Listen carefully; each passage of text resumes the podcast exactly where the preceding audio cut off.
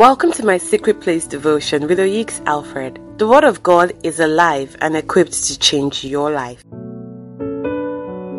Good morning. In Revelation chapter 3, verse 11, Jesus gave a very interesting counsel. He said, I am coming soon. Hold on to what you have so that no one will take away your crown. Meaning that you can't have a crown given to you by the law, but it is possible for somebody to take it away. If it was not possible, there will be no need for Jesus to advise them and say, hold on to what you have so that no one will take your crown. It is something we're going to pray about this morning because it is extremely essential. Dear Lord, thank you so much for your sound counsel and instruction in your word. Father, I pray for your people in the name of Jesus. Help, oh God, so that they take decisions and take steps that will ensure that their crown will never be taken away, that the favor you have released upon them will never be taken away, that that which you are giving to them will never be taken away. In the name of Jesus, amen. Hallelujah. Today, let's take a look at depression. And we're looking at it because it is a very common feature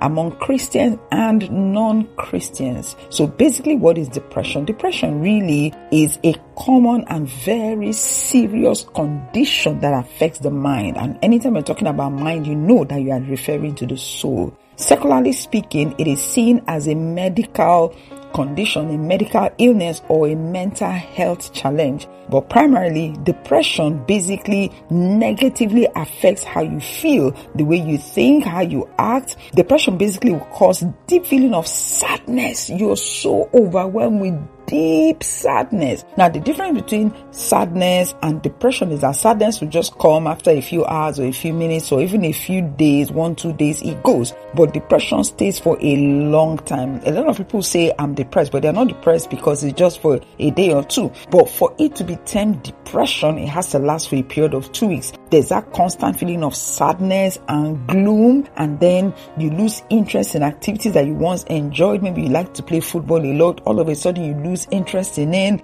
Perhaps you like baking, you lose interest in it. You like going to school, you lose interest in all of those things. And you know, you also have a change in appetite. Some people start eating a lot because they are depressed, and some other people stop eating because they are depressed. And then some people can't sleep because of depression. They have insomnia, they toss and turn in bed. And then the opposite, some other people, because they are depressed, they just like to sleep. You know, they put off the light, close the curtains, everywhere needs to be dark. You know, they prefer a dark environment. They prefer being in a place where there's nobody. They just want to stay on their own and mourn on their own. And then for some people, they lose energy or they have fatigue. They are just tired. They just can't get up from the bed. They have to really psych themselves to get up to go to work. Their face is usually fallen and you know, they just don't have the ability for physical activity. And then some people, they get involved so much in physical activity, they are trying to drown the pain of depression, you know. And then for some people, there's a lot of purposelessness. Everything they do is meaningless. They are wondering, why am I actually going to work? Why am I even going to church? And then they have all sorts of thoughts that are negative. Does God really exist? Nobody likes me. Nobody cares. I'm worthless. I'm useless. You know, they feel very inferior. They feel guilty. They feel worthless. And then you have deep thinking. They are thinking and thinking and concentrating, and all the thinking is never positive, it's always negative. They are seeing evil and wrong in every single thing that is going on. And then, if that is not quickly dealt with, you find thoughts of death or suicide, they start thinking of how to take their life. A lot of people will just concentrate, oh God, I'm not meant to be in this world. If I let me just commit suicide, let me just go. Those who are courageous enough go ahead and take their lives. Those who are not courageous enough, they just keep thinking about suicide. They keep thinking it would be a lovely place or lovely thing to do if only they can leave this world. And this thing lasts for a long period of time. The Bible tells us in Proverbs 14 verse 10, it says, each heart knows its own bitterness and no one can fully share share its joy. So there's a deep bitterness, deep, deep anguish in the heart or you feel like a sense of heaviness in your heart, that is depression, especially when it lasts for a long period of time. Really, depression is a mixture of the three components of the soul. Remember, if you follow the devotional this month, we'll be looking at the soul and we said the soul contains the mind, the emotions, and the will. And these three come into play for depression to take place. So normally it starts with the mind, that is a thought enters your mind. Maybe you lose a job or you notice that you're failing at something consistently or you notice you're failing at something or there's some sort of stagnation. You feel you're not moving ahead or maybe your husband or wife leaves you or somebody you want to marry leaves you or you know those negative circumstances of life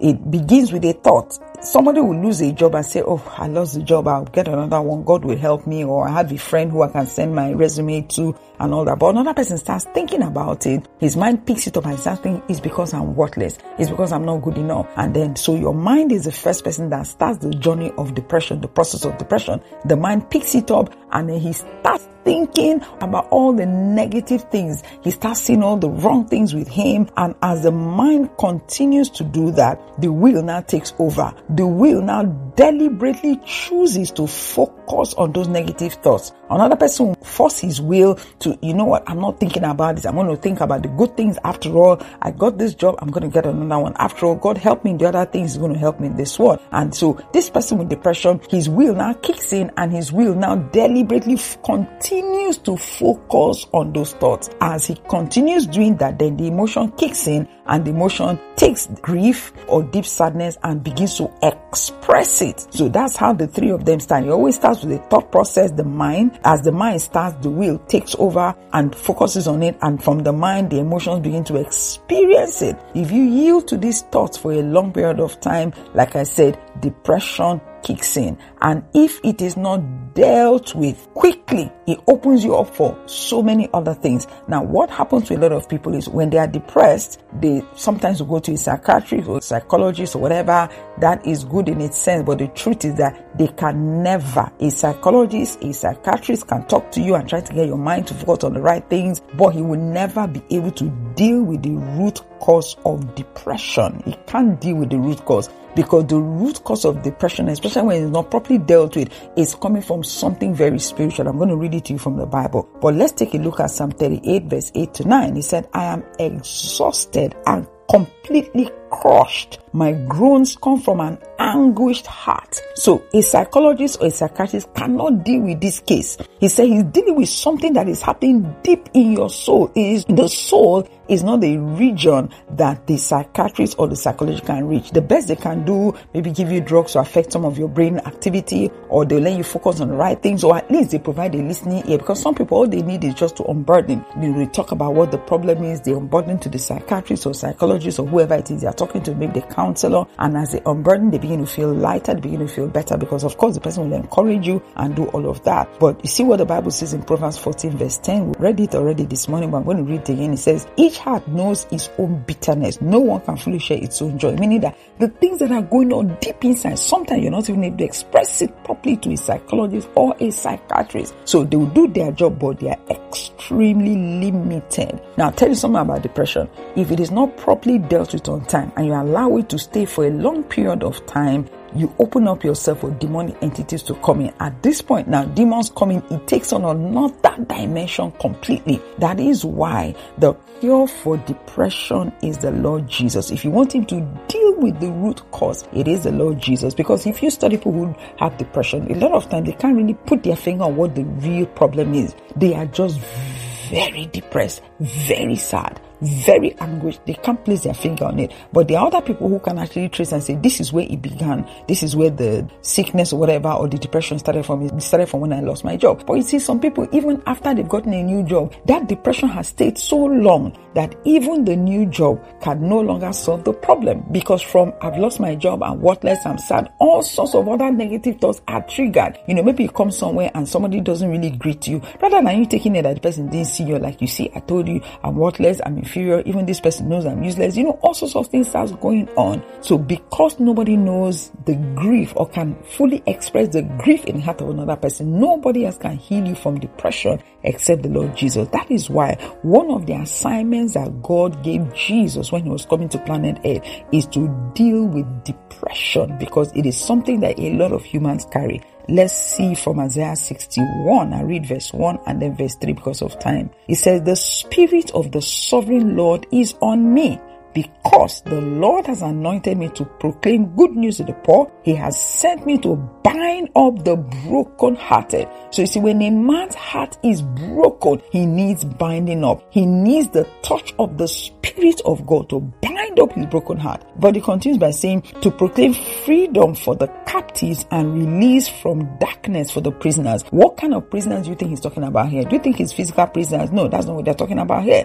Do you think he's physical captives, people have chains in their hands? No, there are people who are captives of negative thought. There are people who are prisoners of negative thoughts. They are prisoners in their mind. And the Bible says one of the things he came to is to proclaim freedom for the captives and release from darkness for prisoners, prisoners who are in darkness. That's why the Bible says to release from darkness for the prisoner. So there's this darkness, there's this gloom. Jesus needs to intervene in that thing. Let's go to verse 3. He said, and provide for those who grieve in Zion. So there's a lot of grieving, though they are in Zion, there's grieving. He says, I'm here to provide for those who grieve in Zion and to bestow on them a crown of beauty instead of ashes. So there are people that are wearing um, crowns of ashes. Ashes talks about something that is dead. Ashes talks about something that is not good. So there are people that are wearing a crown of joy, but there are these other ones, their crown, what is covering them is a crown of ashes. There are many implications to that. I don't have the time.